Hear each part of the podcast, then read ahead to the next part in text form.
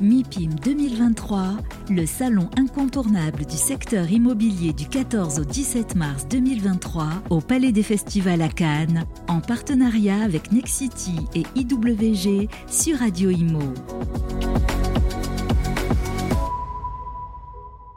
Le MIPIM à Cannes euh, en direct euh, de la Croisette où nous sommes en compagnie euh, du maire de Grenoble, Éric Piolle. Éric, bonjour. Bonjour.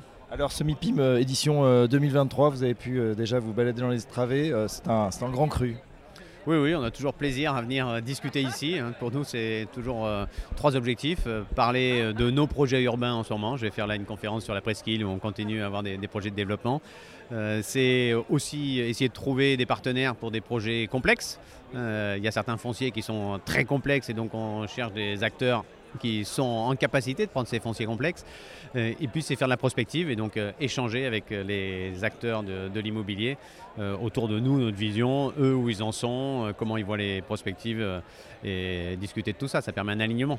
Voilà, exactement. Alors on sait qu'on est dans une, une, temporalité où on parle beaucoup de ZAN, zéro artificialisation nette sur votre territoire, en plus à Grenoble. C'est vrai qu'on est contraint par la géographie, par la, par la topologie. les projets justement qui, vont sortir, que vous portez là, horizon 2025-2028, lesquels sont-ils? Alors nous, on est en train de terminé la, presqu'île, donc euh, là qui a, été vraiment le locomotive du développement, c'était vraiment une turbine de réindustrialisation euh, dans laquelle on a cherché à euh, changer un peu les, amener de la mixité d'usage, hein, donc amener du logement, amener du tertiaire sur une base qui était scientifique et donc maintenant aussi des usines. Il y a une méga usine de batterie qui est en train de, s'installer, de, se construire là. donc ça c'est voilà, donc il y a encore quelques projets, c'est la conférence que je vais faire tout à l'heure.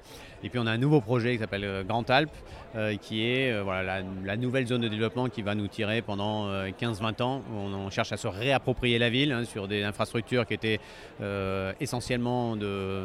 Nous, on vit, on a vécu euh, à, l'époque des autoroutes pénétrantes. Donc là, on cherche à se réapproprier ces fonciers qui étaient conçus comme des fonciers autoroutiers pour en faire des espaces urbains à l'échelle de, l'humain hein, qui se promène sur ses deux pattes.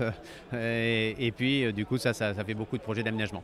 Et puis, à l'intérieur du cœur de ville, on a beaucoup de projets de réhabilitation et de encore euh, Flaubert qui est euh, voilà, Grenoble, vous le savez, a été euh, le premier écoquartier de France avec la caserne de Bonne. C'est la caserne de Bonne qui a servi de modèle pour la définition des écoquartiers.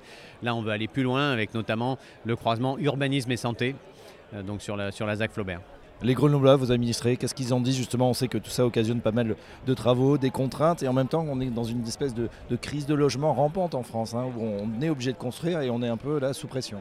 Oui, alors il y a plusieurs vecteurs dans cette euh, pression sur le logement. Il y a un, le fait que bon, il y a eu des attaques sur le logement social très fortes, donc euh, on n'a jamais construit aussi peu de logements sociaux, donc euh, ça c'est un problème. Même si à Grenoble on s'en sort pas, s'en sort pas trop mal, puisque là on va atteindre les 25%, on est à 24,7, donc encore en croissance.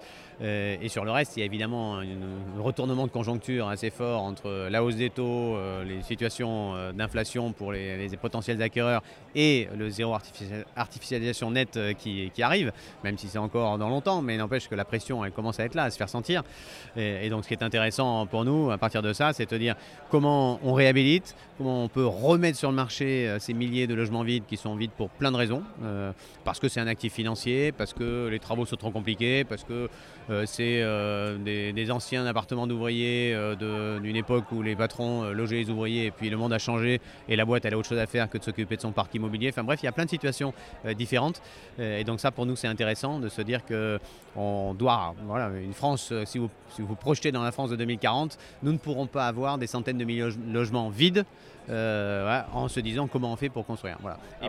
Et, puis sur des, projets neufs, euh, on va chercher, se dire comment on va toujours plus loin, donc travailler avec les futurs résidents, travailler sur les matériaux, le bois, la terre, les, matériaux intérieurs aussi pour faire des, des appartements sans perturbateurs endocriniens, sans pollution de l'air intérieur, et donc aller plus loin dans ces dimensions-là, des matériaux locaux aussi. Donc euh, ça, c'est ce qui nous intéresse. avant de construire la ville sur la ville, il faut déjà construire la ville dans la ville où elle est construite ou la réhabiliter. Merci, Eric Loge. Je rappelle que vous êtes le maire de Grenoble et à très bientôt sur Radio Imo. Merci beaucoup.